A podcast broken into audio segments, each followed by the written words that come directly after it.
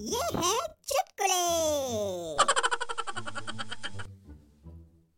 एक टीचर बोला, डेट और तारीख में क्या अंतर है? सारी क्लास ये सुनकर चुप हो गई। तभी पप्पू बोला, सर, डेट में गर्लफ्रेंड के साथ जाते हैं और तारीख में वकील के साथ।